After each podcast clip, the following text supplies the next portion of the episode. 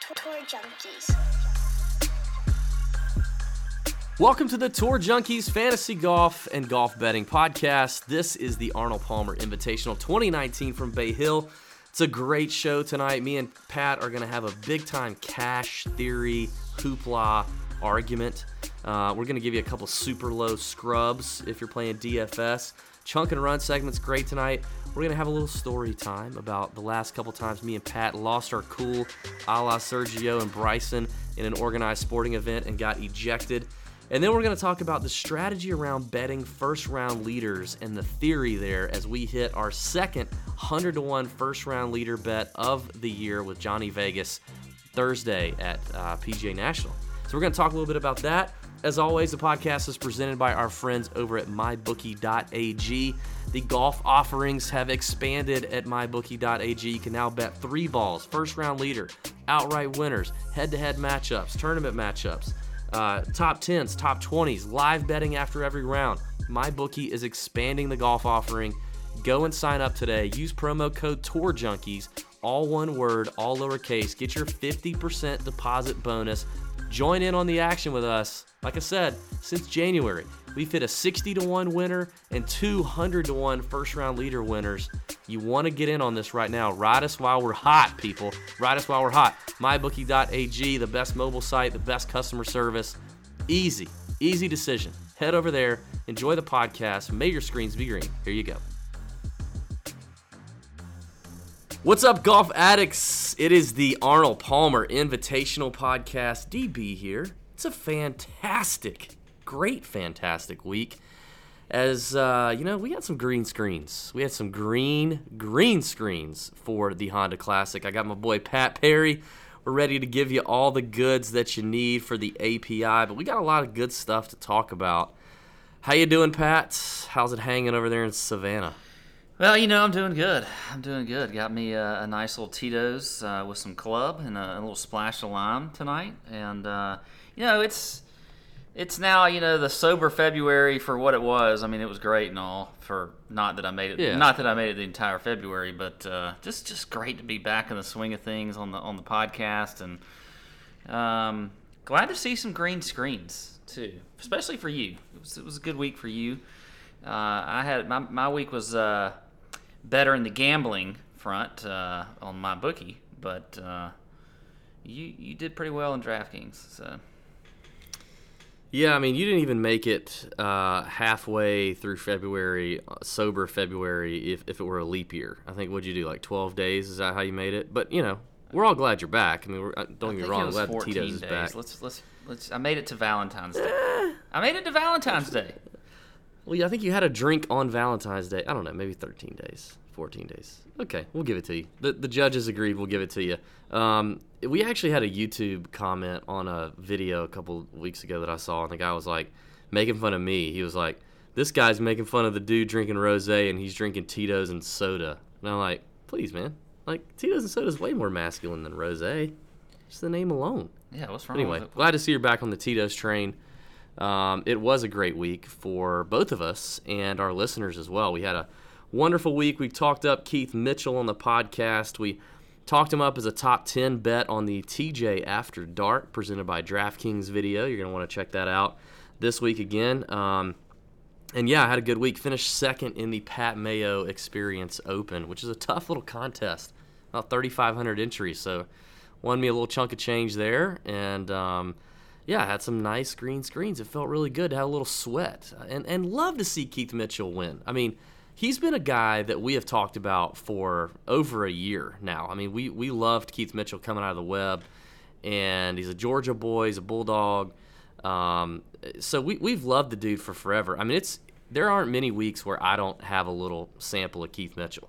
And for a guy like that, like a player that you really love, that you really enjoy play, you know, playing, especially if they're really cheap on DraftKings, which normally Keith Mitchell is, you know, it's it's tough not to have him in your lineup. And I, I, I, I would feel horrible if he gets the big win and I didn't have him. So I'm really grateful that after all this time grinding with uh, with Keith Mitchell, it finally paid off and I got the W.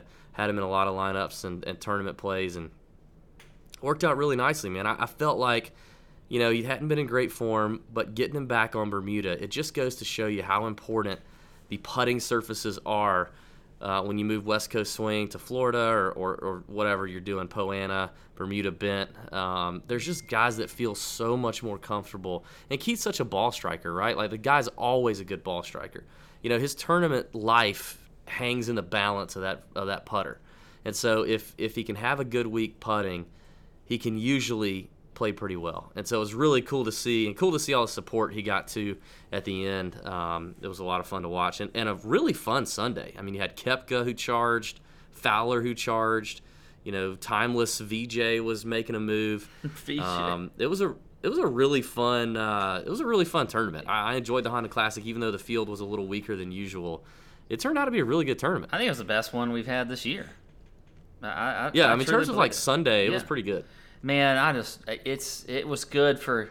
I, I gotta say, I did kind of want. Now, I wouldn't have mind minded Keith Mitchell in the playoff, but I wanted to see sort of Rickie Brooks going at it in in a playoff. I thought that'd be kind of interesting for TV purposes. But I was also glad that that old, old Keith uh, pulled it out, and and you know he that was not an easy putt he had at the end. That was pretty clutch, and you know he's had some some chances where he's been up there and has sort of uh, I think the nerves have gotten to him a little bit. So we, we might see a little more out of old Keith for the rest of the year now that he's got this first victory out off you know uh, uh, off. Yeah. So I think uh, I'm I'm excited for him.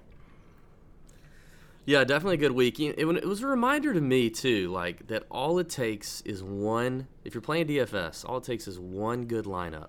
If you're playing GPPs, and you got a number of lineups out there, you know, it only takes one to really make your week. And so don't get discouraged. You know, fear not. There was a little carnage last week. I mean, you had some big names miss the cut. Uh, a lot of them snuck in there at the plus two number, but you had some other you had some other names just not do so well. So, um, you know, just keep grinding away, and uh, yeah, it was it was a fun week. ah, excuse me. Um, when is the cough gonna go away? When we're gonna take all right. You know what? We talk about how I'm my thinking June. I don't, we talk about how like my bookie will will put bets out there for us. Like we need to ask my bookie for odds on when David's cough is going to go away. Like is it will it you know June Uh. June will probably be like forty to one. I think. Well, I've had it. I've had it since like November, I think, and normally it's gone, and then it comes back. You know, like late March or or April when the pollen hits. You know, yeah. and then it hangs around for a minute. But now it's just it's not leaving. It's not going anywhere. I guess I'm just 35 now, and you know stuff just hangs around. Is But yeah, never I mean, is so it's- never going away. Is that do we put odds on that? So, but then No, that you it'll can't complete it. You, you It, know. it'll go. I, I think I think June. I think June's a good. I think if it, if I were betting, it'd be June. Okay. Um, Um, just I'm getting sidetracked there, but I just couldn't resist. Yeah, yeah. Hey, speaking of my bookie, we both landed a very nice first round leader bet. It was great, man. I had a we both had some sweat on Thursday and we had some sweat on Sunday with Keith Mitchell. But we talked him up on the you talked him up on the podcast. I, I was trying to write a first round leader article for tourjunkies.com on Wednesday and didn't have time. Work got crazy. So I just tweeted Wednesday night, here are the four guys I like for first round leader and why. And one of them was Johnny Vegas at 100 to 1 on my bookie. You hopped on it. I hopped on it. We both hit the bet. He finishes six under all alone, so we didn't have to split the pot or chop the plot, uh, chop the pot. and uh, yeah, it was awesome. I was had some other listeners jump on that as well. That was a really fun sweat. Johnny V, first round leader, and I gotta say, I got I gotta pat myself on the back here because this is a DB pat yourself on the back episode. I, I, I feel like because I had such a good week. That is now the second first round leader bet I've hit this year, and both of them were hundred to one. Harold Varner the third a few weeks ago, Johnny Vegas. It's been a good betting year, 2019 so far for DB, and that's not including the Xander Schauffele hit at uh, 60 to 1 to win the Tournament of Champions. So I, DB's having a good year over on my bookie. You are too, but you're not publishing your picks as much as I am. Yeah, I guess I need to be, more vocal. Now, I will say this, and it brings up something. if you're if you're listening to the pod, especially like maybe when we get to these lower end plays that, that we like, like a Vegas, like when I throw them out for, uh, I think I, I had them as my under seven K. I picked two guys. Vegas was one of them. Really liked them this week. You know, sometimes maybe if you're not going to throw them in in your lineup on DK, put them as a first round leader or put them as you know a to win bet. It extremely high odds. You know, it, it, sometimes I like to do that. And Vegas was a guy that I did play on DraftKings, but like you, I liked him as a first round leader, so so I threw him down there. And, and then I also uh, actually hit Keith Mitchell, but I hit him on Saturday night, so that's one thing I like to look at too. Over on my bookie is where what are the odds like for these guys? You know, going going into Sunday, you got you know their position, you know what the weather might be looking like on Sunday. Maybe like a guy like Ryan Palmer you probably could have gotten on uh, ridiculous odds for him to Oh, win. yeah. And would have had a really good shot to win that bet on Sunday. Now I got Keith Mitchell at seven to one, but you know, put a higher dollar, put put some more units on it than I normally do. As you, Yeah, you put a big you you were you were unit flexing. yeah, I you unit flexing the unit there. Hey, I was all about, you know what, David, I pull for you. I wanted you to win some some good money. And so, you know what? If that's going to happen, I got to pull for some Keith Mitchell. So I, I threw out the unit. I threw out the unit on him, and it it uh it worked out well. Yeah, you laid out like an any given Sunday unit on that bet right there. That's what you did. For all those of you who are old enough to remember any given Sunday. Um, funny story. I'm not going to go into it in detail. I remember like it was yesterday, sitting in a movie theater at about 15 years old, watching any given Sunday. That scene happens. For those of you who don't know, I'm not going to even say it. You can just look it up. That scene occurs, and two uh, African American girls in front of me who were with dates, literally in synchronization without speaking to each other, stand up in the movie theater, scream, clap, and cheer when that happened. I remember it like it was yesterday. One of the funniest moments of my life. Anyway, yeah, you laid out like an any given Sunday bet on Mitchell at seven to one and cashed that thing, man. So this is this. It was a really good week for Team TJ. Hope you guys had good weeks as well. Uh, not so much a good week for the chalk bomb once again. So Ben, you know, Ben's catching some heat there on the old chalk bomb, but the the you know the stats are there. It makes sense. It just it, ah ah it just is what it is. So, but It is- otherwise, it great has content very- in the chalk bomb. Very bad year for the chalk bomb, but Yeah, it's been rough. Um, but we do what we do have going on right now is you can win two hundred and fifty dollars in Masters swag straight from the Augusta National Pro Shop. Myself, Pat Perry, will be your personal shoppers, taking your request of what you'd like out of the Masters Pro Shop come come April, and we'll walk in there, we'll buy that jank, and we'll ship it to you up to $250 in merch, and it costs you nothing except one or two things. All you got to do to be entered in the contest is go leave an iTunes review, hopefully five stars. Leave an iTunes review on the Tour Junkies podcast, five stars. If you've already left one, you can go back and update it. Even if you left a five star review, you can update the comment, say, man, still loving these guys, except DB's kind of a tool, whatever you guys want to do, uh, but just make it five stars. And then uh, the other thing you can do is go to our YouTube channel and subscribe. Hit the YouTube channel, subscribe. Tour Junkies on YouTube. Hit the subscribe button now. Uh, we, we've got a few videos up. We've got some more stuff coming, including an interview with John Tillery that's going to come out on YouTube. It's going to be pretty fun. Uh, but for each one of those things you do, you get an entry, and we're going to pick a name out of all the iTunes reviews and all our YouTube subscribers, and that's going to be that's going to be that's going to be a good time. So you're definitely going to want to do those things to get in on that Masters giveaway. Now, also, Pat, a couple of other announcements. Uh, first of all, next week we will be at the Players Championship on Saturday and Sunday, and I am fired up about that. And if any of you are going to be at the Players Championship, we would love to. Uh, we'd love to meet up, man. Like, you know, we'd love to have a have a drink and share some, take in some golf together, and just have a grand old time there at TPC Sawgrass. We love that event. So uh, if anybody's going to be out there, hit us up. Can't wait. looking forward Anything to it. else to add there? I'm, I'm kind of moving around here, Pat. Anything else? Yeah, On, you. play, on the players, you excited? I I cannot wait to get out there, man. This this is gonna be my, my maiden maiden trip to the players. You've you've been. oh yeah, that's right. You didn't go with, when I went. Yeah, so I'm looking forward to it. I hope a lot of the listeners are out there. I want to meet some people. Yeah, yeah, I hear you. Um, it's going to be a good time. Uh, the players is always so much fun, and golf is just in a good spot right now. Um, last announcement I really have is the TJ towels are in the shop, and they are magic. We've already had a few flying off the shelves here. We've gotten rave reviews from them so far. Really appreciate you guys who've already gone in there and bought those towels. These are fantastic towels if you play real golf. I mean, I guess if you don't play real golf, they're still pretty good towels. You know, I mean, you can use them around the house if you want. Um, You can wash your But they're- wash your they're- car, things like that. Yeah, you wash your car. Um, we basically went to Adam Hayes, caddy for Jon Rahm, been on the tour for 18 years, and said, Adam, if you could hand pick a towel for you to use on the PGA Tour, what would it be? What are the qualities it would have? And he said, No worries. I'll tell you exactly where to go to find it. I love this towel. It's called the Player's Towel. He hooked us up with the guy. We got it customized. It's in the shop. This towel is fantastic. Waffle pattern microfiber, which I never knew what that meant until I got the new TJ towel, and now it's changing my golf life. Waffle pattern microfiber holds up to 300 something pounds of 300 times its weight in water. Um, unbelievable towel, big size, tour size. You know, you wet ha- real real golfers. You wet half the towel, you keep the other t- half dry. You know, that's what you do when you're playing real golf out on the course. We don't be using these little washcloths that you guys put on your bags and all these. And you need microfiber, get in the grooves real good. That's what the Tour Junkies towel delivers. They are in the shop right now. I think they're like 22 bucks.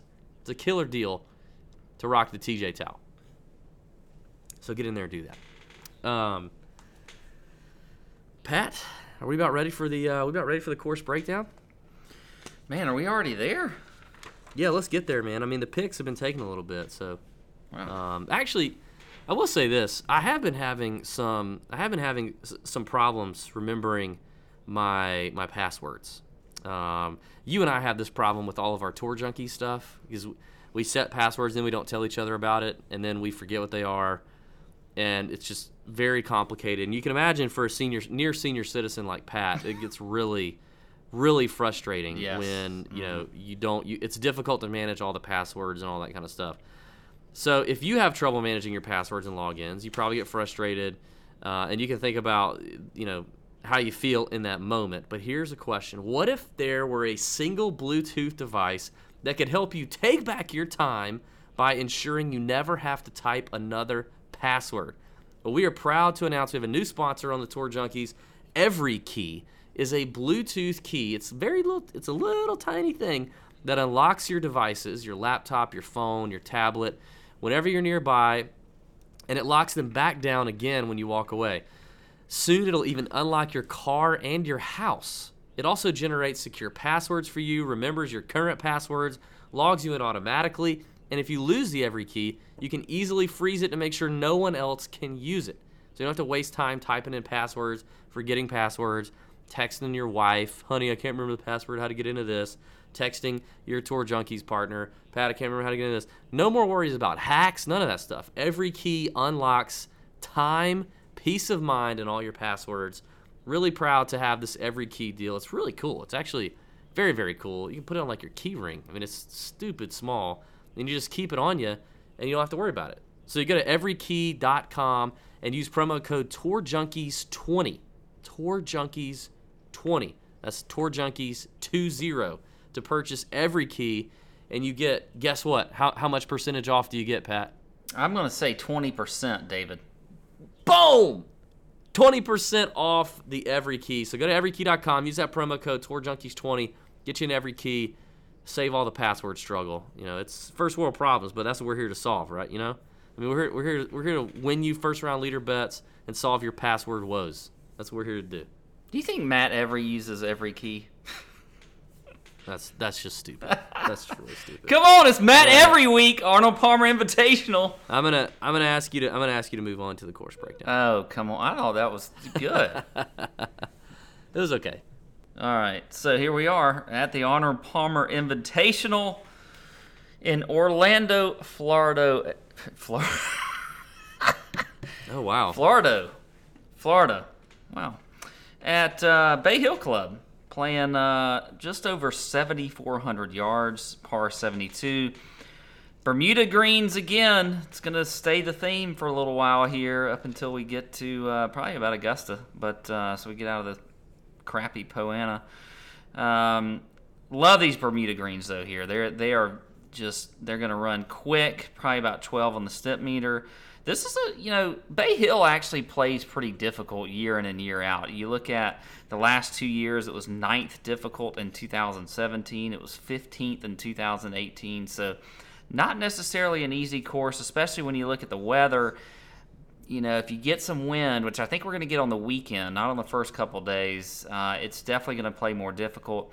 We did have some rain uh, last week out here, but this week not much. So it's going to play pretty firm and fast as far as what I'm looking at.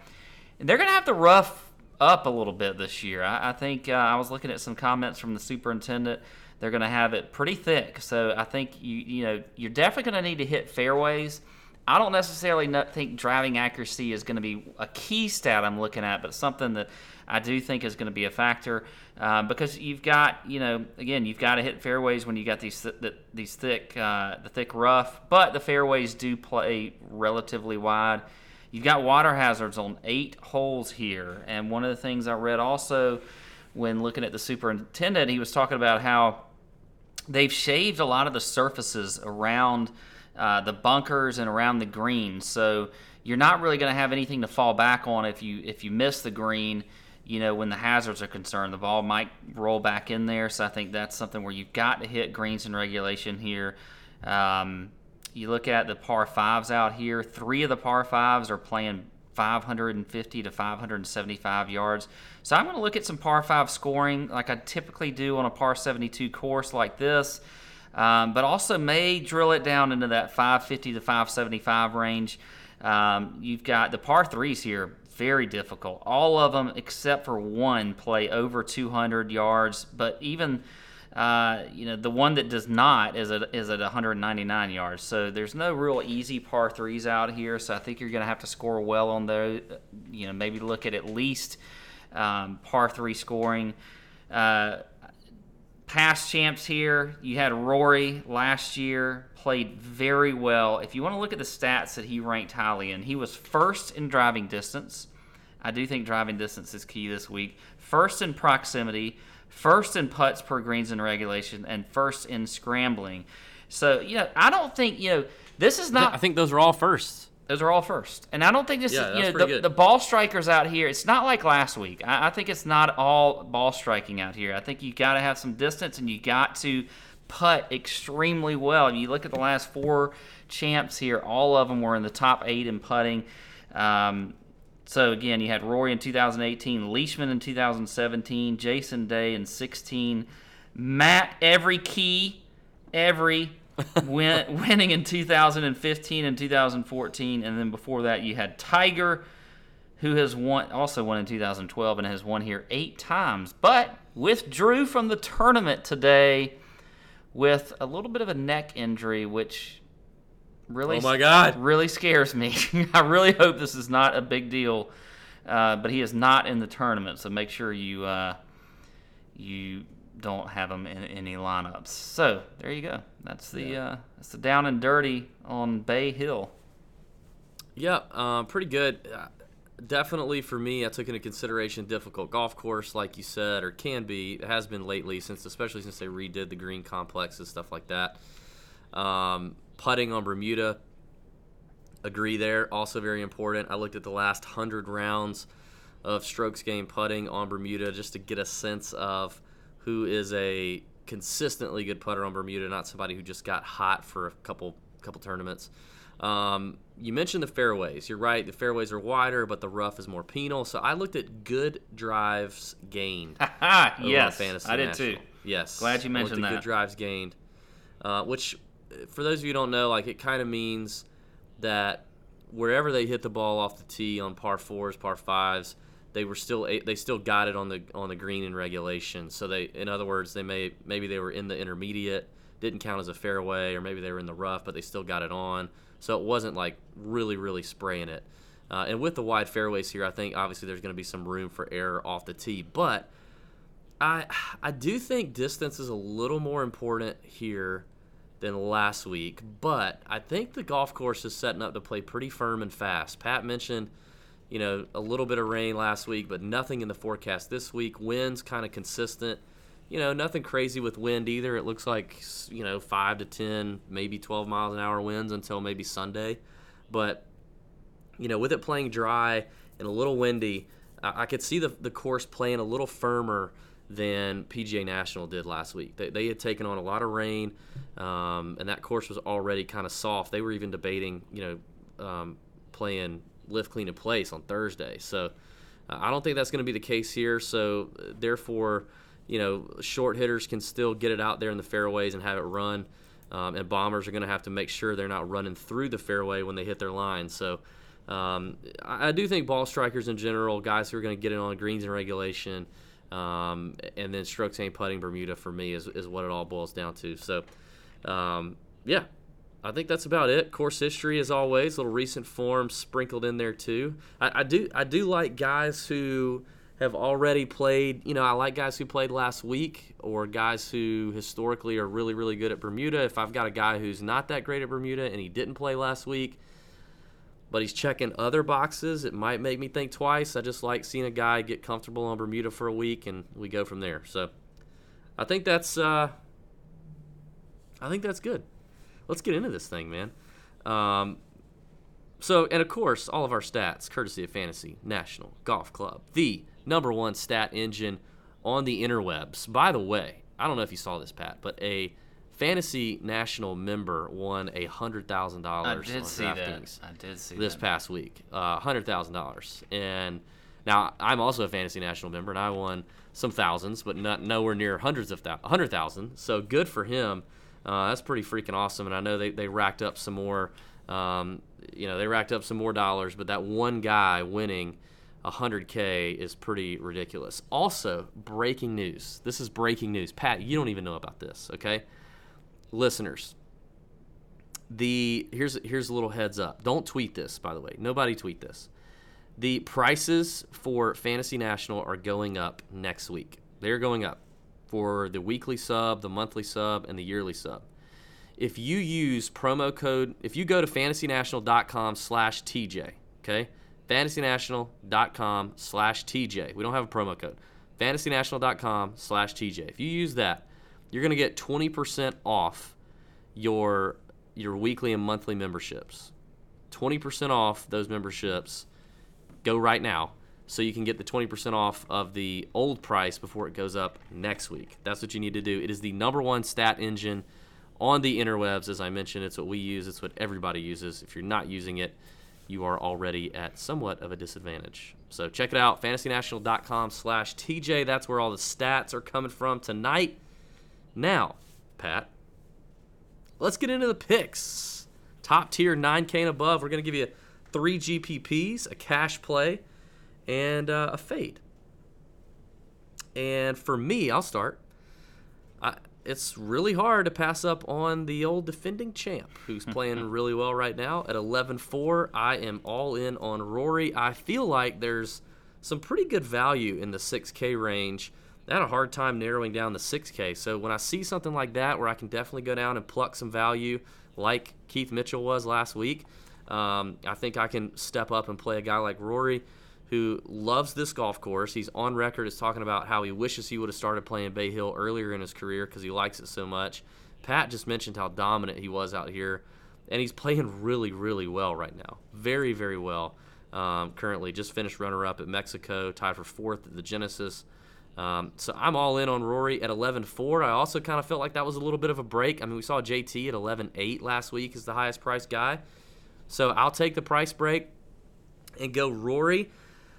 My next guy is a guy I ended up having some exposure to as well last week. Is Rickie Fowler. Um, I looked at FanShare and saw he was going to be a little lower owned than JT, so I went with Rickie. Glad that worked out. Rickie checking all the boxes, greens and rags. Loves putting on Bermuda. Really good Bermuda putter, as we saw on display at uh, PGA National. Uh, checks a box and good drives gained. Uh, played played pretty good here in the last couple years. 14th last year, 12th the year before. But obviously, Rickie's you know uh, Rickie's primed and ready to go at 10-4. I feel like that's a really good, really good price point for him. And he's my cash play. Normally, I like to start cash plays in the nine 9K range, but I think Rickie's solid enough. I feel the best about him at 10-4. I'll pay up a little bit uh, in in cash. He's my cash guy. And then finally, GPP move at 9,500. I'm gonna go with a little Mark Leishman. Now he's uh, he won here in 2017, finished seventh last year. He's gained 30 strokes in five attempts here. Didn't play so hot the last time we saw him at the WGC Mexico, but before that, he was looking uh, he was looking he was looking pretty good. If you look at his his stats, he checks the box in greens and regulation. He checks the box in good drives gained.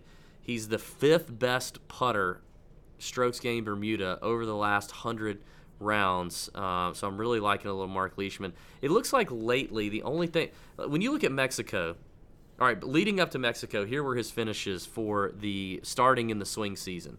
He won the CIMB Classic, then he finished 18th, then fourth at the Tournament of Champions, third at the Sony, little slip, 43rd at the Farmers, then a fourth at the Genesis, then a 62nd, almost dead last in Mexico out of like 70 guys.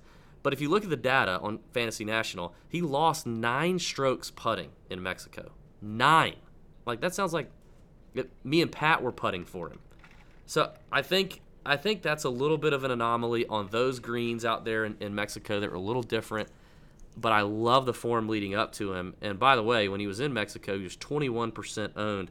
So if anybody still has that taste in their mouth, I like Leash for GPPs a lot. So those are my guys: Rory, Rickie, and Leishman. Rickie's my cash play.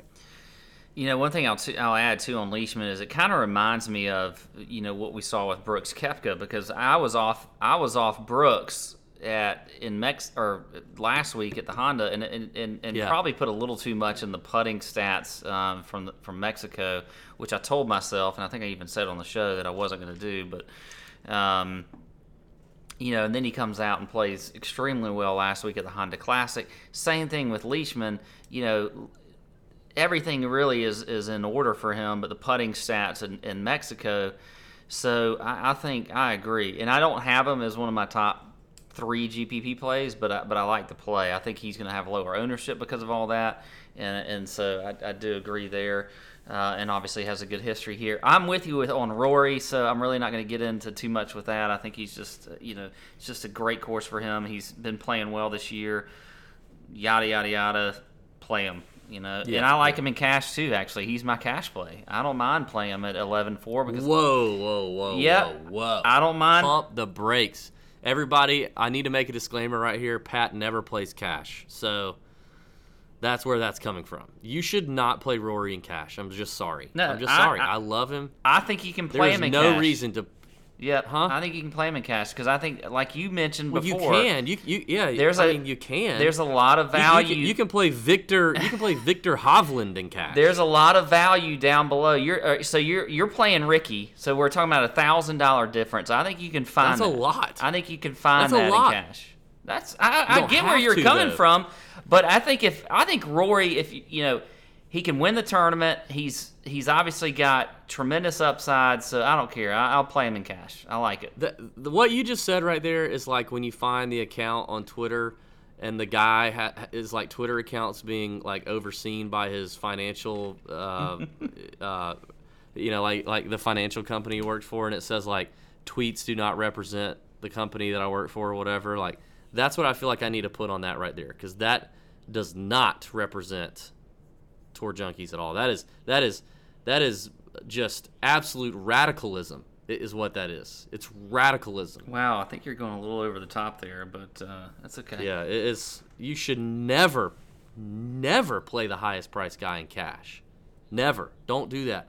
I disagree with that. I I, I, disagree. As a matter of fact. I would like I would like to hear more other than just you as to why you can't play. I don't know that I've ever disagreed with you more. I'm thinking. Why can you like, not 20 play the highest price guy in cash? Why not? Tell me why. Your what's your I'm answer? is. thinking. I'm thinking back to 2016 when we started this. All you're Jonas giving me right now, all you're giving me right now is thoughts. I want to know reasons you can't pre- play Rory McIlroy the highest price. I just said you can. I said that you shouldn't. No, well, why should you not play him in cash? because you don't need him and and statistically when you get up there and you force yourself to get down in the sevens and sixes don't get me wrong like i see some value down here too but statistically you're all you're doing is playing the percentages the safe percentages in cash, and because because it doesn't matter.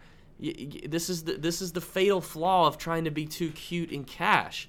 The, the number one thing is six guys through the cut, and just about 99 times out of 100, if you get six guys through the cut, it doesn't matter who they are, where they finish. If you get six through the cut, you will cash.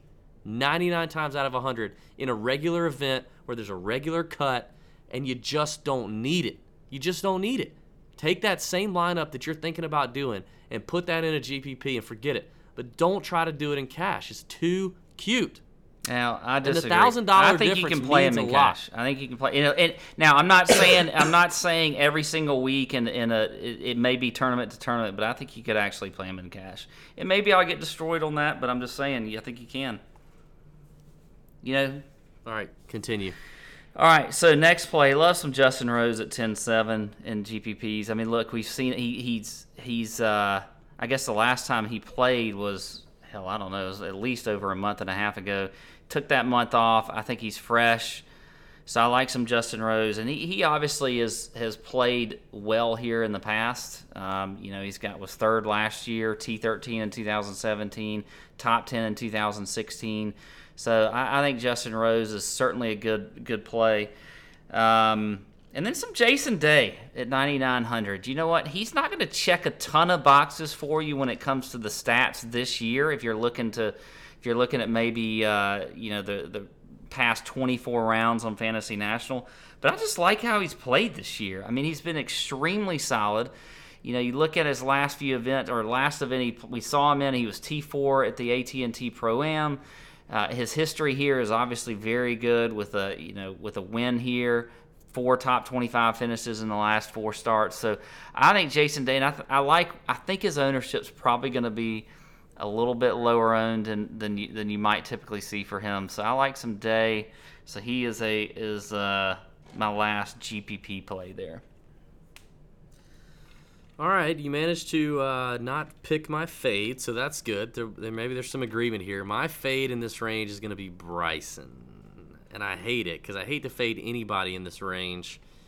But if I had to pick one, it's going to be Bryson. When I look at the numbers, he's 73rd in this field in greens and regulation gained over the last 24 rounds. He's 61st in strokes gained putting on Bermuda in the last 100 rounds. Um, so he, the only box he's checking is driving. He, he's he's not checking the ball striking right now. Um, he did finish runner up here last year, and you're going to notice a theme with some of my fades. I, I'm fading some of these course history guys uh, right now. So um, you know we saw him finish 56th in Mexico. Also not very good, but when you break down the data, unlike Mark Leishman, he kind of sucked in a few areas. He he barely gained strokes with his irons. He lost three strokes uh, chipping and he lost five strokes putting. He was just kind of all around a mess. So I, I think DeChambeau at 97, if I have to pick one, is one I'm gonna I'm gonna pass on. Yeah, I guess I'm. I don't. I don't like that at all. I'm not gonna fade Bryson DeChambeau. I But he didn't make your top three. But you like him. He just didn't make your top three. No, he didn't make my top three, and I'm not fading him at all. um, All right, who's your fade? I'm gonna fade Mickelson. I mean, Yeah, I, I'm- I'm with 9200. Here's the thing: he hasn't played here since 2013. He said, I mean, the, a huge story that was kind of brewing a, a few weeks ago. Now he may play at the TPC, but he said he doesn't have to play a course like that, one that has thicker rough, that is it's just not doesn't fit his game. You know, he has won here in the past, but it was in 1997 when that was the year I graduated college. No, it was about, I think I was a junior that year. Anyway, Yikes. so he it, and the course has changed a ton since then. It, it's it's it's made to be a lot more difficult than that. So I think that Mickelson's a, I just don't like him at all as a play this year. So I'm not gonna not gonna. Pay I don't hate that fade. You don't hate it, or you don't like that fade. I don't hate the fade. Yeah, I agree with the fade. Okay, well, Almighty One, who wins all the dollars and everything, give us your 8K plays. after you oh, cough, Oh, off, after you cough, go ahead. All right. Um, this was a tough range. This is a really tough range. I, I like a few guys in here, but I, we're, we're making ourselves pick two, and we're making us pick two GPP plays. The first one I'm going to go with is Charles Howell at 8,600. It's really tough. Given his form right now, he is really, really hot right now. Hasn't done anything super flashy at Bay Hill in the last five years, but he's been super steady. He's made every cut. He's gained 13 strokes total. His best finish was last year with a T14. Um, checks the box in greens and regulation, checks the box in good drives gained over in Fantasy National. I just like Charles Howell. I feel like it's a safe play at 8,600. The last play is down there at the bottom at 8K, not Bubba Watson. It is Ian Poulter. I'm going for a little Poltsy. Checks the box in greens and regulation. Actually, he's top 10 in greens and regulation gained and good drives gained from Fantasy National. We know he's a really good scrambler if he gets in trouble. Like Charles Howell, he's made every cut here in the last five years, but again, nothing super flashy. A couple of T20s or so. Um, finished third in Mexico. Poulter's just been kind of steady. And, and at 8K, I really like that value. His ownership hasn't been much of anything. He was a little higher owned at the Sony, but other than that, like around 10%, 11%. So I don't really see him getting talked up a ton, especially right there with uh, the, the, the, the horse for the course, Henrik Stenson, above him. So I'm going to go for GPPs CH3 and Poulter. And in fact, I since I'm going a little higher and picking Rickie as a cash play, I'm going to dip down here this 8K range, and Poulter would be a cash play for me. I feel pretty good about Poulter. He's an Orlando guy anyway, very very familiar with that place. Um, I'm going to say Poulter's a pretty safe bet. He's my cash play. Wow, I'm surprised you didn't uh, go with your the, the love of your life this year, um, who I have, and you didn't mention him at all, and that's Lucas Glover at 8,200. He is one. Okay, he is one. Okay, he's one that I mentioned. I like. I I didn't narrow him down in my top two, but I like him. Look, the way he's been playing, I just you have Yeah. to keep riding him until he's just you're he's just he's done because he's just been playing fantastic golf. This is a another good course for him. Um, you know, had a top five finish last week. Um, you know, has been really good here. I mean, he's made four out of his last five cuts. He's gained 15 strokes on the field. Um, you know, when you look at the stats, I mean, he's he's checking boxes there. I mean, he's number one in the field in greens and regulation. He's number one in Yep. the stat that you mentioned, good drives gained. Uh, when Yep. we went through the the course breakdown, he's top. He's seventh in the field in par five scoring from 550 to 600 yards, which is a number I mentioned because three of the par fives here are in that distance. So I think that Lucas Glover is just going to continue to be a great play. I've got him in cash and GPP, so I like him in, in both of those. Um, I'm with you with on Poulter at eight thousand, and I think he's for all the reasons you said. I think he's just a, a great play, but he was an alternate for me in GPPs, and I'm getting a little risky here. But this guy helped me out in Mexico, and he's not going to check a whole lot of boxes for you. But he's and he's he's more of a gut play, but people hate to play him because they hate his personality. But I'm going to go with some Patrick Reed at 8900. I think if you I just Okay. I like how he's playing. You know, he was 14th in Mexico, but that was after a bad Sunday. He was in the second to last group with Sergio. None of them did all that great, in that group, I don't think. Dropped him down a little bit to that T14, but he was 22nd at the AT&T Pro Am. He's he look, he's not going to pop out at you when you're looking at Fantasy National. You're putting your models together, or whatever else it is. It's it's not going to be a guy that stat wise is going to be who you're immediately going to look at. But I like him on this course. I like him, you know, the way I've seen him play lately. Um, he was T7 here last year. Uh, and then, you know, of course, that led up to a, a month later with a Masters win. So I like some Patrick Reed as a good GPP play. think he's definitely going to be low owned. Okay, all right. I, I, I don't I don't hate those plays. Who's your favorite I thought you were going to hate the Reed play. I, you know, Nah. I feel like the easy fade is Stenson, and not because here's the thing: the guy has absolutely owned this course. He's got he's after the last five years, he's got four finishes in the top five. He's got a he's he's done the the the cycle as you might say. He's got a second, a third, a fourth, and a fifth with a missed cut in 2017. But he's done nothing lately. I mean, he's been terrible. Uh, European tour here, wherever else, I think he is a is a good fade. But you know the guy that I really want to fade, and I'm scared to mention his name because everybody loves him right now. But Jason Kokrak at 8,300. Look, he's been playing great. I feel like his ownership's going to be too high down here. He just talked up every week, and he's he has continued to uh, to deliver. But I think this is the week that he he, he does not. Um, so I think if I'm going Stenson or Kokrak, I'm going to go Kokrak as my fade in this 8K range.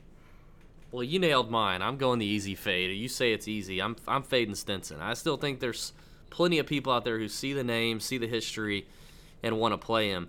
When you look at the WGC Mexico, which was his last event, he lost strokes everywhere except putting. He lost four and a half strokes off the tee. This is Henrik Stenson, who everybody talks about, you know, pounds fairways all the time, Mr. Henrik Stenson. But man, when you look at what he's done, um, you know, in in 2019, you know, you, he's played four, he's played three other events on the European Tour. Abu Dhabi, 72nd. Dubai 74th, Saudi 78th, Mexico 54th. I mean, the form is awful right now. Uh, something is I don't know if like he he's, cracked. He's kind of like Alex Noren right now. If you want to, if you want to, he is a little a comparison bit. He just seems lost. I mean, he's a world class player, so I mean, I, I could see him getting it back at any point. And this may be, you know, this may be one of those times where I think, I think, so. All right, so here's a game. If you're on FanShare on Wednesday night, and Stenson is projected at 10%. Are you playing him or are you fading him? If he's at 10% or less, there there's a chance I may throw him in a lineup or two. When you're looking so at then I would see I, so then I would guess if he were like 7 or 8% or less, you're going to you're going to play him. I'm going to play him. Yeah. I mean, I, I definitely think there's a case to be made for that in some tournament plays just because you know, it's a tournament like this where a guy can find it because he has so much history here. And this is where, you know, now I may end up eating crow on this next week, but this is where the people who deny course history are just stupid to me because we see this time and time again on the PGA Tour. A guy can be out of form. He gets to a place that he's got a little bit of memories on. You know, he feels good about. He gets a little tinglies in the chicken skin, and you know, he feels like lightning hit him on the tip of his dick, and he's really excited, and he just turns everything around and he shocks the world with a, with a made cut or a top 20 or a top 10 or whatever it is. So I could see that happening for a guy like Stenson who's just that good. But for me, I'd have to see ownership projections at like seven percent, eight percent to really want to want a piece. Um, and even then, I may just. I don't, and I don't do think you're gonna. I don't think you're gonna see that, but. But that's why you got to check FanShare, FanshareSports.com. We've been talking them up every week. We're going to talk about them every week because they're a part of the process every single week. Fansharesports.com. That's where we go to get the ownership insights. You know, who's getting talked up on podcasts, on blogs, uh, in articles, on Twitter, uh, on the radio, wherever it is. They, they figure out who's getting the chatter, who's getting the, the you know the love, and then they tell you you know projected ownership, who's saying to start them, who's saying to sit them, and they do all the work for you. And then they, you know, you make your picks from there, right? They're, they're just going to tell you who's who's getting talked up. If you're playing GPPs, fansharesports.com and that membership, along with the Fantasy National that we mentioned earlier, is a must. Those two for GPPs are a must. If you use promo code Tour Junkies when you sign up, you also get 20% off uh, over on fansharesports.com. You can do the weekly, monthly, or annual membership and get 20% off of all of those over on fansharesports.com. And also, they're, they're contributors to the old uh, the old weekly email, which we love. So, love those guys over at Fanshare. They're good dudes. They've been doing it for like four years, three, three, four years, about like us. So they know what they're doing. They know what they're doing. They're not some fly by night, you know, pop up DFS website. So get in on that. And that's where you're going to need to check Henrik Stenson come Wednesday night. All right, Pat. We're in the seven case, buddy. Why don't you hit me? Why don't you start? You why don't you start the seven case? All right. Well, there's a lot of this, this one was tough for me because there's a lot of Yeah, this is tough. Seven and six case tough for me. Yeah, I, I'm going to start the kind of the middle here. I'm going to start with Ben An at 7,500. I like some Ben An this week. You know, you look at the stats. He's um, he's third in the field in strokes gained around the green, fourth in proximity. He's 17th in opportunities gained, 29th off the tee. Um, he's gaining strokes. He's, uh, par five scoring. He's 33rd in the field. He's you know he's sneaky long too. He's top 35 in the field with driving distance. So I like some Ben An. Um, you know he kind of struggled a little bit starting off last week, but ended up having some pretty a pretty strong finish with. Uh, a T36. He was T45 in Mexico, which isn't great. But before that was 20th at the Waste Management. So I like Ben An. I think he and he's he's usually typically low owned and has played well here in the past. I mean, had a top 15 finish last year in 2018. Uh, made the cut and was top 50 in 2017, and then had a top 35 finish in 2016. So I think Ben An is a is a pretty good play there. Um, I think it's it's hard, you know, if we're gonna talk some course history, which you know I'm a big fan of. You know, Matt Every's gonna come up, and obviously he has the course history here, but I think more importantly, he's really played well lately. I mean, he's his game is coming around, and you know, I think now he's coached by Scott Hamilton's his coach, right? Yeah. Who's been doing a great job with you. Look at the last two Yeah. events he's played in was top 15 or top 16 in Puerto Rico, top 14 at, the AT&T Pro Am. His game's coming around a little bit. You know, I think I'm going to need to check FanShare because if he's just everybody's talking about him because of the course history, which I like, then I might come off of him a little bit. But if he's still, you know, in that maybe 10% range or less, I'm okay with playing him because like you said, he's he's got that tingly feeling on this course and his game has matched it. So uh, he's, I think he's uh, could be a good play this week. Um, I'll be interested to see if Twitter, the Twitter golf world is more making fun of taking Matt Every as a play or not. But I have a feeling it's more going to be like making fun of the guy that picks Matt Every, which I understand. See, I, I don't, I don't think that's going to happen this year because of the form. It's it's definitely happened in years past. yeah, But I think given his recent form, I don't think that's going to happen. I don't hate the play. Yeah, and I, uh, you and I both don't listen to the shows and whatever else, and I try to stay off Twitter on Monday, um, but I'll be I'll be on it on Tuesday, and I'll be interested to see tomorrow where the takes are Yeah. when it comes to to Matt Every. But you can't deny the fact that his game is is is where it needs to be, leading into a tournament that he absolutely loves. So. I like that. Also, here it is. Uh, this is the oh my god pick of the week for me. I might this might be a new segment at some point, but it's going to be Si Woo Kim at 7800. Okay. My God, why am I taking him? he loves Bermuda. He loves, some Bermuda. We've seen him play d- good on difficult courses like this in Florida, like like TPC, where he's won before. High rough, everything. His game has been there. You look at him; he had a third at the Genesis. He was fourth at the AT and T in Pebble Beach. He's gained 22 strokes on the field in his last several events. So I think Si Woo Kim could be. Uh, I, I mean, he's always hit or miss. You never know. The course history here isn't that great, um, but he's he's a guy that t- typically is is is low owned. I like the form there, so he'll be my uh, my third GPP play. All right, I feel like I'm going to be fairly chalky here. Um, Zach Johnson, Right there, it's. Yeah, yes, I like both the guys at 7,700. Adam Hadwin. Um, yeah, I like Hadwin and ZJ. I, I mean, it just is what it is. Like I'm, I'm. I mean, but if I put him in a lineup with like Leishman and Poulter, I mean, it, it, it's still going to be a good leveraged lineup. So, and we'll see. We'll see what happens when it comes to ownership. But they check every box. They check all the stat categories. Zach's got a great history here. Hadwin's played here twice and played well. Um, you know, I, I just it's too good to pass up. And if you look at let me let me let me let me pull this up here. If you look at Zach's Honda, Zach gained seven and a half strokes tee to green at the Honda, but lost seven putting. Now I know you're going to say, well, David, that was Bermuda, right? Right? Don't you want Zach to putt? Well, historically, if you look at the last hundred rounds, Zach is a great Bermuda putter. He just had a horrible tournament. Like something just wasn't right. I can trust a guy like Zach Johnson to get that back. I mean, if he regulates that a little bit, he's top 10 in the field. Easy. I mean, gained seven and a half strokes tee to green at the Honda. So I think that's something to look at because if you just look at the finish position, he finished 59th. He didn't have a great weekend.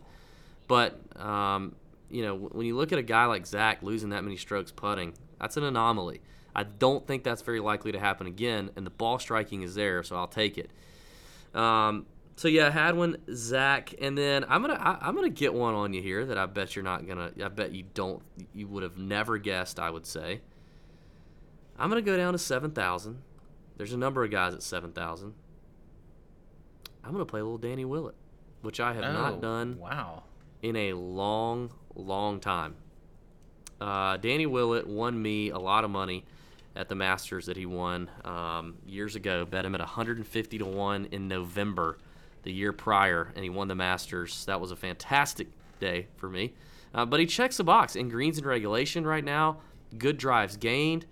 Um, yeah, I mean he's just he, he's playing really well. He doesn't obviously he doesn't have much of a history here with Drew last year because he was injured, but 27th and a 33rd his last couple of events.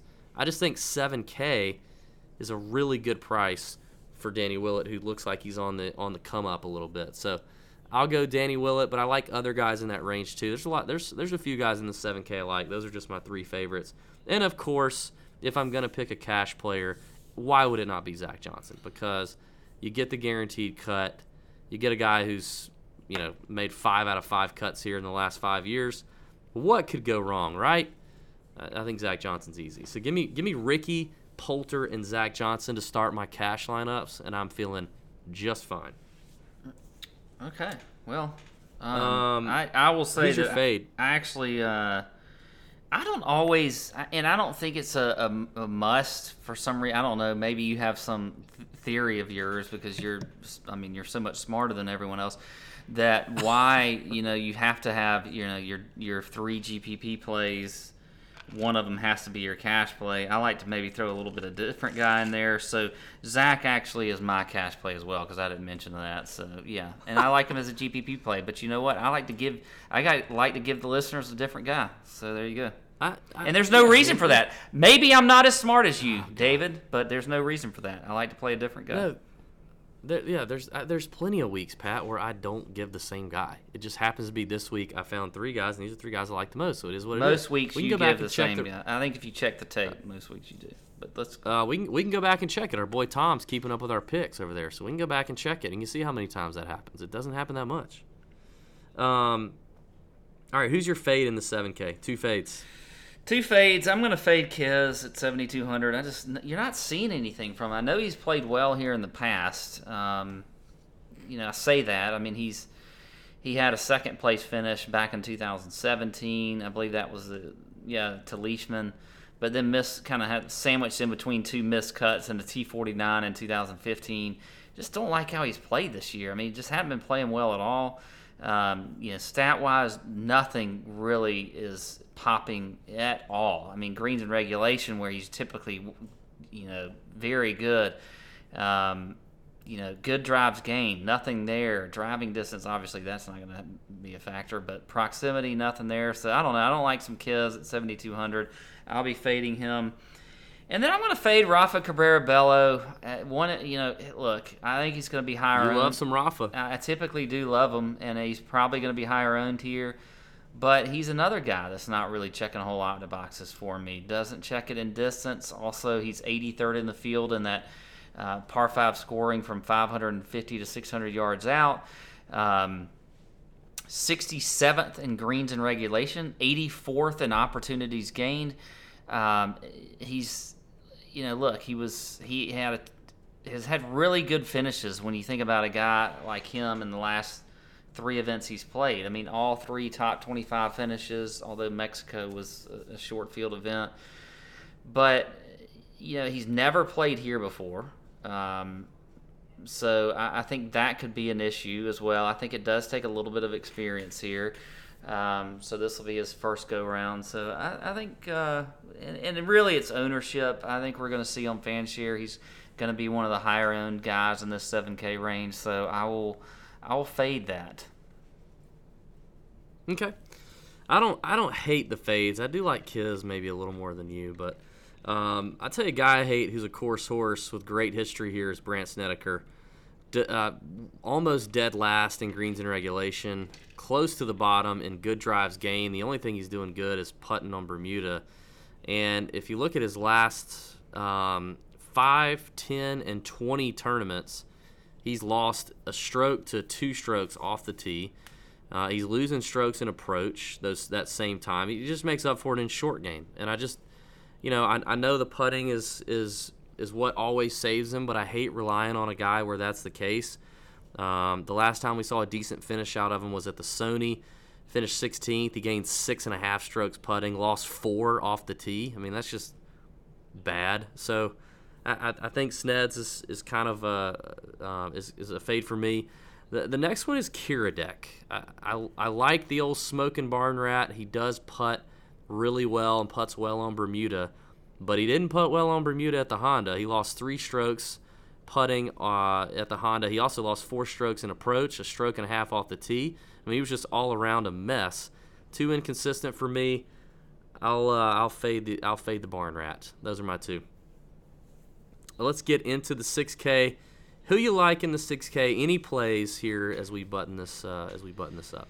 Yeah, I got a couple guys. I, I think I'm gonna I'm gonna jump back on uh, the Gooch Taylor Gooch at 6,800. Finished T26 here last year. Um, you know, so he, has got uh, some decent history. A guy that has obviously you know started off the year uh, uh in very good fashion and then missed a couple cuts in a row, but got it back at the Honda last week with the T20. So I like that as well. Um, you know, when you look at the stats for him checking boxes there. You know, opportunities gained. He's top 20 in the field. He's second in greens in regulation. He's fourth in par five scoring. Top 20 in green uh, good drives gained, which which we mentioned. So, I think Gooch is a is is a pretty good play down there under 7K. And then you know a guy that's just he's just making cuts and just just winning money, and that's Adam Schenk, and nobody wants to play him. He, his price just doesn't move at all. But he's made 10 of 13 cuts this year. He's playing a ton of golf, which I'm okay with. I mean, for for a guy like that who who just seems to be a grinder, I like the price at 6,700. He's top 30 in the field and in um, greens and regulation. He's second in the field in par five scoring top 10 in the field in that par 5 scoring from 550 to 600 yards out. Um, so I think some some Adam Schenk is uh, look as long as the guy's just making cuts, making money, I'll take him. I'm gonna play him. Uh, I'm gonna play him down there cheap below 7K. All right. Well, I, I I'm, I'm maybe more so with you on Gooch. I, I, don't. The other two I didn't really have, but um, I only had there was like, two there. You said the other two. I didn't say three guys. Oh my bad. Um, I like a little Nate Lashley right there at 6,900. Nate's been playing really good. The dude hadn't missed. Now he hadn't played a lot of events. He's played like eight events, but he hadn't missed a cut since the Wells Fargo last year. Um, Nate La- Nate Lashley's just playing really good. Obviously, he's never played here, but he checks every box: greens and reg, strokes gained, putting, Bermuda, good drives gained. He's just playing really well right now. Um, Harris English at 6,900 to me is a little Keith Mitchell like when it comes to the form leading up to the Honda. Horrible form, but he, what do we know about Harris English? We know that he, you know, he's a Southern boy, loves him some Bermuda, and like Keith Mitchell, probably welcomed that putting surface last week on his way to the T12. Not checking a lot of boxes uh, except in strokes gained putting Bermuda. He's 17th in this field over the last 100 rounds, and he drives the ball okay. Um, you know, and he's he's he's got a decent history here uh, for a guy at 6900. He's missed two cuts out of the last five attempts, but the, the times he's made the cut, he's finished 22nd, 29th, and 14th. So uh, I, to me, that's that's interesting. And then finally, I'm surprised he didn't get. I'm surprised he didn't say a little Danny Lee. Um, mm. Danny Lee's checking like box. Checks Lee. the box in yeah. greens and regulation good drives gained. Uh, he's not terrible when it comes to putting on Bermuda. Finished 36th at the Honda. Um, you know, four percent owned at the Honda, but he, he struck his ball really, really well. Just couldn't chip and broke about even on the putting surfaces, but he gained like six strokes tee to green when you take out the uh, the chipping woes that old Danny Lee had.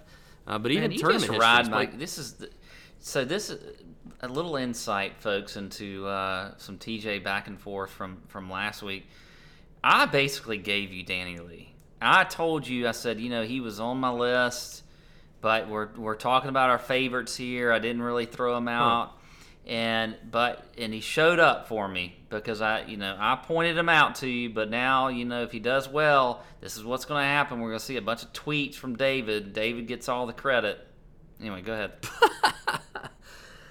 well, you think you think you think we've been doing this four years, and I just now realized who Danny Lee was because you brought him up to me and at the Honda last week. No, you think, but you think but, that's how it went no, down? no, no. But you you wouldn't have even. Okay. He I put him in your mind for this week.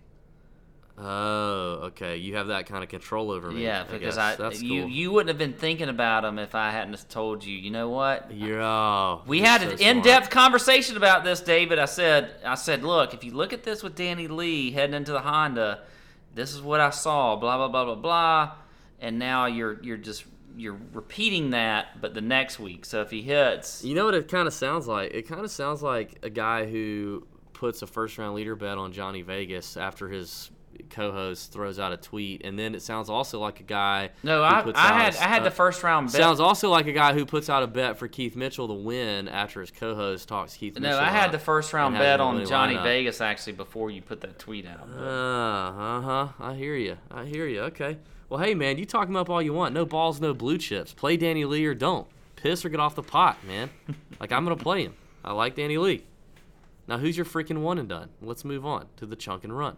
Oh my god, I gotta go one and done. Uh, you know what? I'm going a little risky this week. I've been I've been taking the the studs lately, and We're taking the top off the defense tonight. yeah, well, you know, I've, t- I've been taking the studs lately, but I'm gonna save them a little bit. I, I want to try to gain the edge here, and uh, I'm gonna go with Ben An as my one and done.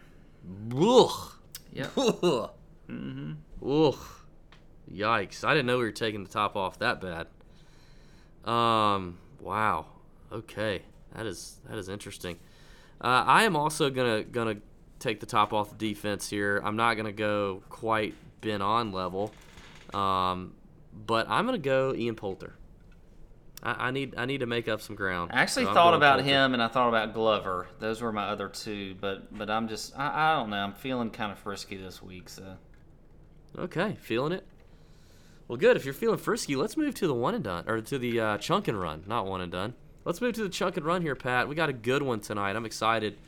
Uh, we we for the chunk portion of tonight's podcast, we thought we would talk about the logic behind betting first round leaders. Since Pat and I together hit Johnny thank Vegas at 100 Thank to you one. for uh, including me Yeah. in your success. Since we both since we both hit Johnny Vegas at 100 to 1 and it was my second 100 to 1 first round leader bet of the year. Uh, we thought we would talk a little bit about the mindset behind betting first round leaders and what you're looking at. Pat, why don't you start off with a couple of key things that you look for with a first round leader and then I'll button it up. well, you know, it's like with Vegas. I mean, he's a, a guy that's sort of a cheaper type option that, that popped for me when I'm looking at my stats on Fantasy National, wherever else it is.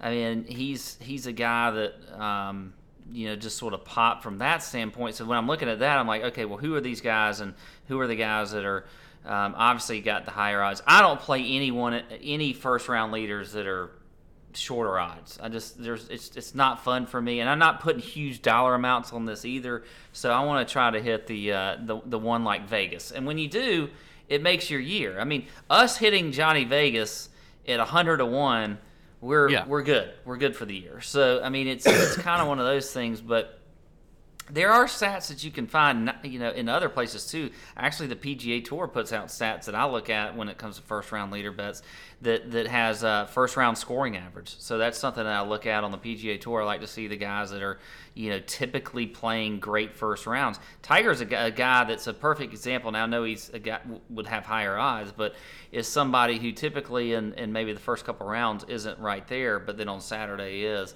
Um, so you can look at that if you want to look at just scoring average in the first round, but and then some of it's just a hunch. You know, maybe a guy who's always played well in that tournament in the in the past.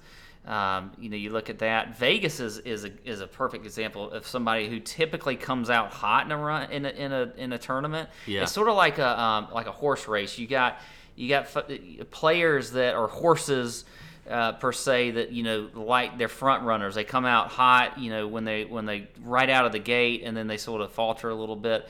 The, their trends when you if you watch enough golf, and this is where kind of watching golf comes into play, that they always tend to be kind of near the the lead first, second round or whatever. Those are the guys that I just know. You know what? I've seen them here a lot in the first round, second round, whatever. I want to I want to try to take advantage of that and play them as my first round leader bet. But again, it's small, smaller numbers, you know, fractional units of bets, and that's that's kind of what I typically do uh, with my first round leader bets. No, any given Sunday units for first round leader. No, bets. we're going we're going fractional. Well, and here's the deal. So Pat talked a little bit about his thoughts, and, and I agree. Um, you know, you mentioned one reason why you you know you like to bet the long shot. It, it makes your year. That, that is that is nice. Um, and, and along with that, here's the thing: we talk about it all the time how variable golf is, right? Well, it is even variable with every player on the PGA Tour. I don't care if you're ranked number one in the world, if you're Dustin Johnson, or you're number 300 in the world. You know, you can have a day. Anybody that's good enough to play in these events can have one day where it clicks. And that's why, to me, there's no point in playing or betting a first round leader number on a guy with shorter odds. Because anytime one guy can pop and find it for a week or for a day, which is a lot of times like that's that's what Pat's talking about. Johnny Vegas comes out hot. You know, I think of a guy like Charlie Hoffman. He he usually comes out really hot. Um, you know, there's there's just certain guys who can put it together for one round. Whereas, you know, DJ is going to bludgeon you to death for four straight rounds. But there's just not guys that can do that all the time. Um, now this so year, I will say, this year the shorter odd guys have have fared well. I mean, we've seen. I think DJ, Justin Thomas and those guys yeah, can come out. So it's and, been a little bit. Yeah, I mean that, that, can definitely happen, yeah. but it's just not worth the number. It's No. not worth the betting number.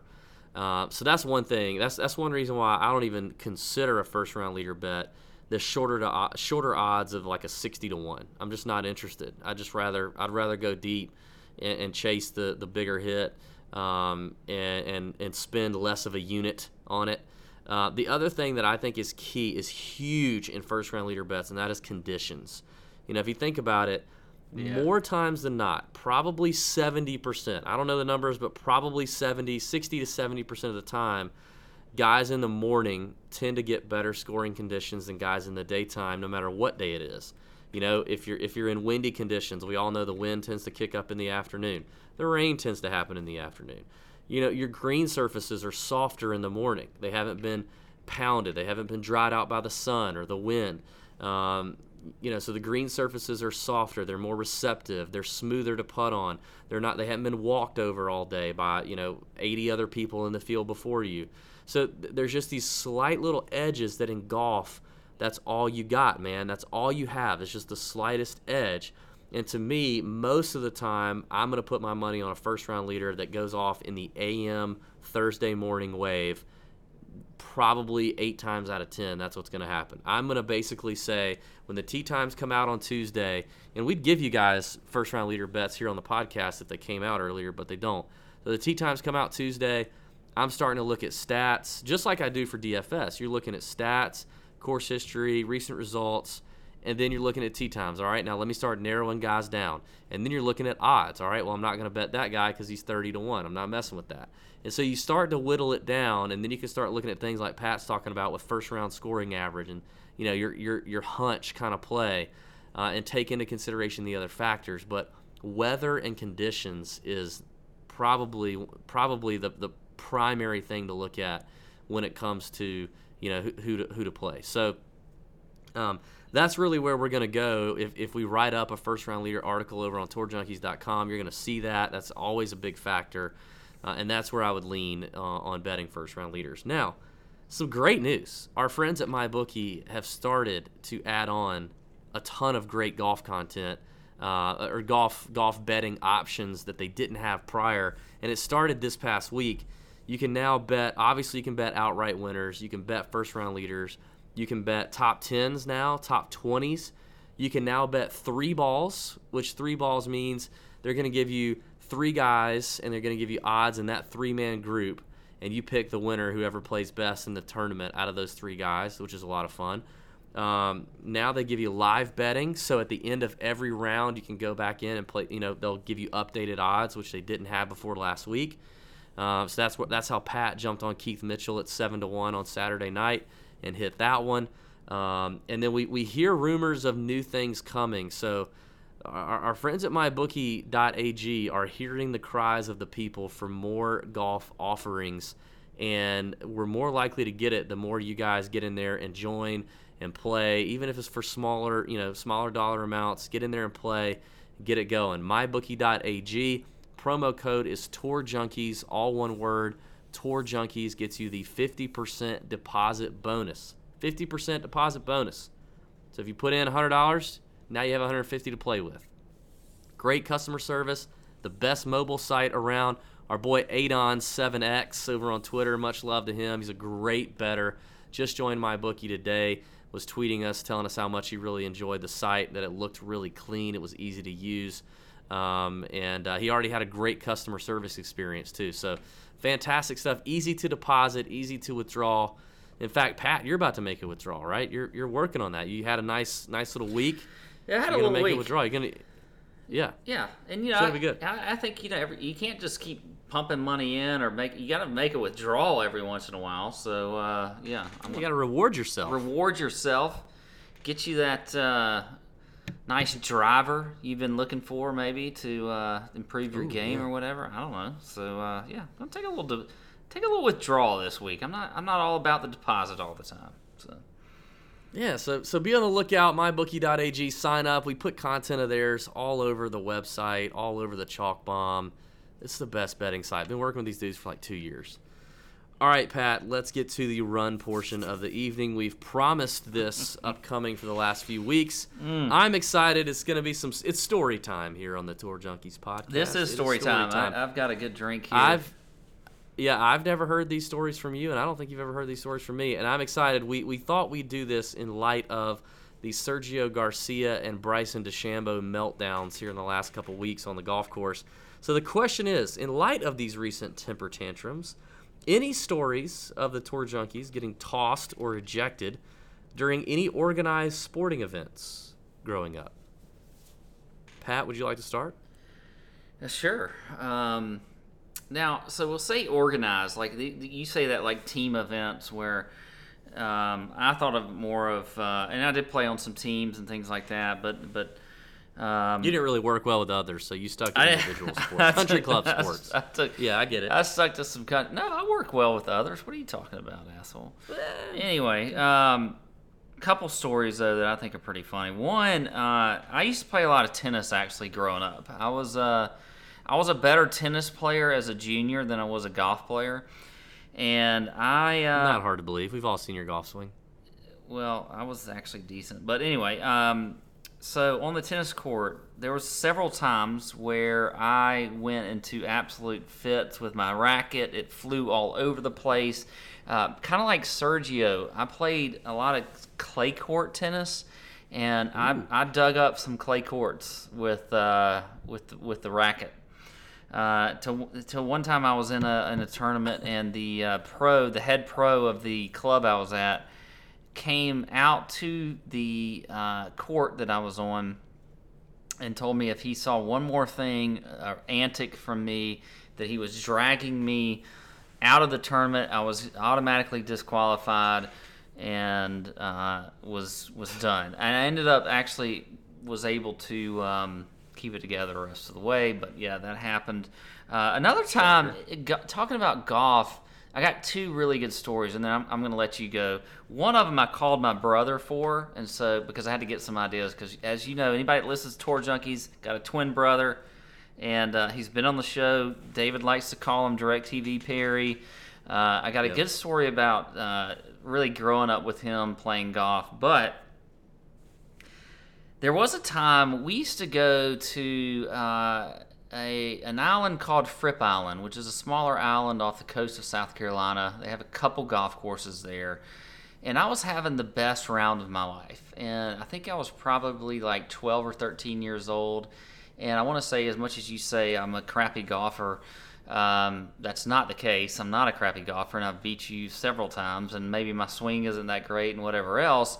But this was the first round, uh, and I, I want to say yes. I was t- about 12 years old. I was going to break 40 for the first time ever, and I got to the ninth hole, and we were staying off the ninth hole, and I proceeded to absolutely just eject this hole. It was the worst hole all day. I was not so breaking 40 was not an option. It was not going to happen.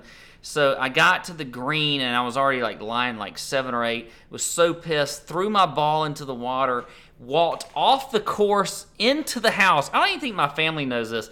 Walked I mean, you know, my brother and everybody they're on the course. I walked into the house and walked into the kitchen and grabbed a knife.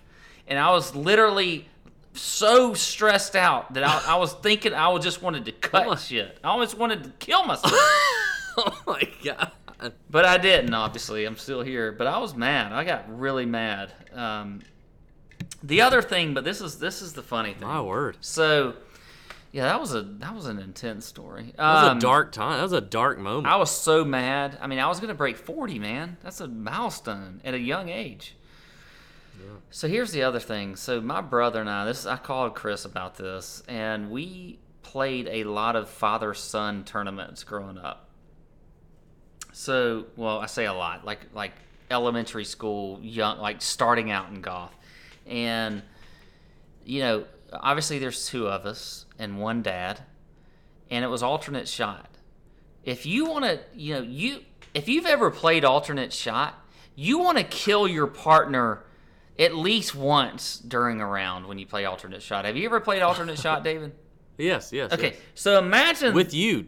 Imagine two people playing it like your brother playing against you and your dad has to double duty so he not only hits a shot for my brother but hits a shot for me Oh. so like he could hit Oh. a shot for my brother you know from the fairway 10 feet you know from the hole and then he hits my shot into the freaking water and so like the the the tension that went on with these father son Oh. events was I see that, yeah, yeah. incredible like Chris and I were just like literally fighting, wrestling on the course, mad at Dad, pissed off at Dad because he hit me into the water, and Chris and birdie range, or off the tee, I was in the woods and he was in the fairway. It was some of the, it was some really stressful golf, and temper Yeah. tantrums galore.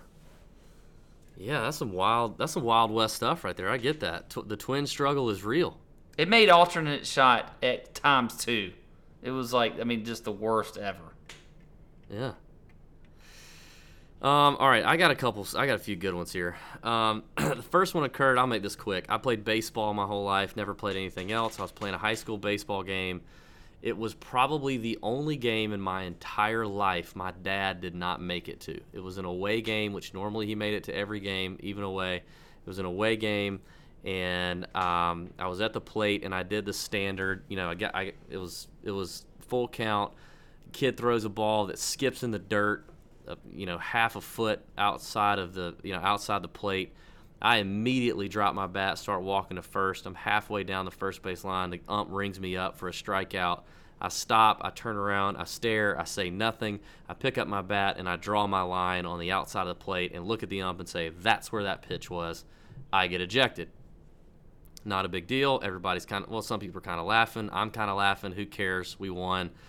I go back to the, you know, I get on the bus. I'm like, hey, dad wasn't even here to see it. That's awesome. Um, I'm going to get away with this. No worries. Next day, I go to school, find out, I, I get a call um, to the principal, to the office. And I'm like, oh, I wonder what's going on at the office. I get to the office. My coach is up there, and he hands me an invoice from the, uh, from the association. And it's a $50 fine for misconduct and tells me that I will be sitting out the next game and I have to run the entire practice that day to just bring my tennis shoes, don't worry about any equipment, and make sure my dad sees the invoice. Needless to say, dad saw the invoice, didn't go very well.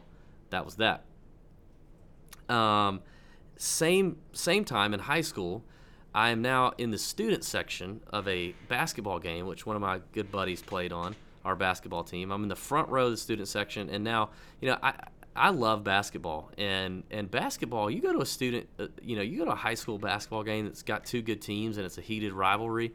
you get in that student section, and everybody's on top of each other, and you're on top of the refs, and you're on top of the game. Like stuff gets kind of heated, you know.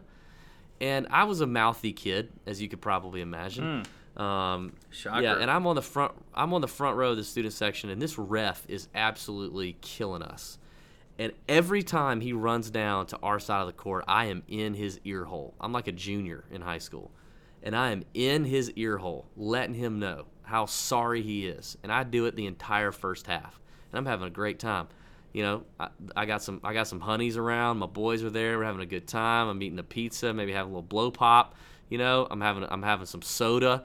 It's a good night. It's a good Friday night. I'm feeling good about myself. I've made a couple funny comments, got a couple laughs, getting under the ref skin a little bit. Halftime comes around, and the uh, our, our guy comes over the loudspeaker. He was from Wisconsin, and he goes, uh, uh, "Excuse me, could David Barnett please come to the press box? David Barnett to the press box." And I'm like, "Shit." I just want I just won a box of Papa John's, guys. I'm like, I'm high fiving. I'm like, I'm, I'm gonna go over here and get my box of Papa John's. I get to the press box and he goes, uh, and he hated me too. This coach, he hated me. Uh, David, uh, the coach, uh, the, the the referee requested uh, that you you leave the you leave the you leave the gym. I'm like, huh? yeah, yeah. We're gonna we're gonna we're gonna we're gonna walk you out the gym, uh, and we're gonna need to talk to you come Monday morning. Uh, okay. Literally get walked out of the stadium in front of all my friends. It was the worst.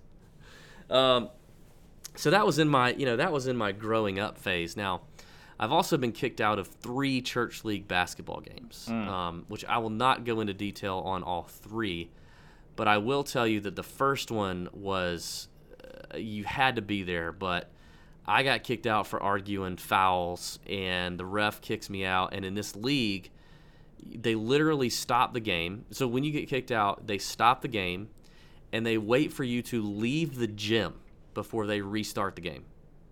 Leave the gym. You can't go sit over on the bench. You can't go sit over in the stands. You can't mull around the lobby. They make you leave the gym. Well, that's what they So do. I In, that's kicked- what they do in professional sports too. Ah, whatever. So I didn't know this.